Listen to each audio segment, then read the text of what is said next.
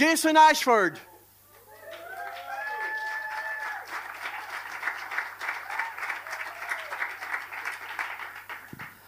Northern Ireland is the last place in Britain or Ireland where marriage equality doesn't exist. So, this is an open letter to Northern Irish church leaders regarding the marriage equality referendum in the Republic. My brothers and sisters of the church, from the bottom of my humble heart, salutations and greetings from fair Dublin. I wish I wrote to you in happier times. Instead, I write as the Catholic Church faces its greatest threat in over a century. This threat is an affront to Christian decency and a threat to religious liberty. I am, of course, talking about werewolves. See, while you guys have been acting the dick, getting yourselves on the wrong side of history by opposing marriage equality, you forgot all about werewolves. Somehow, the thought of two consenting adults very much in love spending the rest of their lives together with the same rights as their straight peers is scarier to you than werewolves. So, let me remind you of the difference between the Lycan community and the LGBT community. Werewolves are nine foot tall, half man, half wolf demons that feast on human flesh. A gay person is a person just like you, only generally speaking better dressed.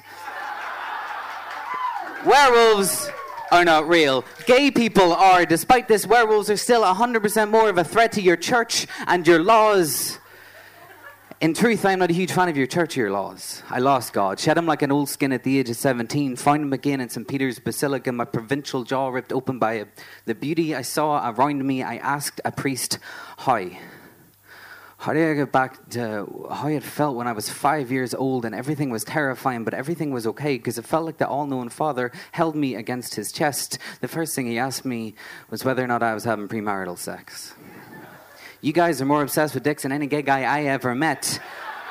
In truth, I'm not a huge fan of your church or your laws, but I'm a huge fan of your man, Jesus. I love that he always had time to have a drink with a prostitute or a leper, had no time for the guys up in the temple. I reckon if Christ was alive in 21st century Dublin, he'd spend every Saturday night in your gay clubs turning water into shots and screaming, Love is love is love. And above all else, God is love.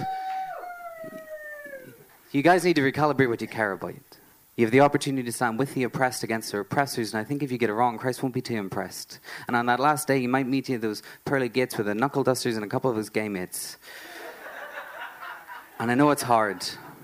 I know it's difficult to break a lifetime's habit, but if you have to stand up and preach hate from the pulpit, then do something useful and hand out silver bullets. Thank you.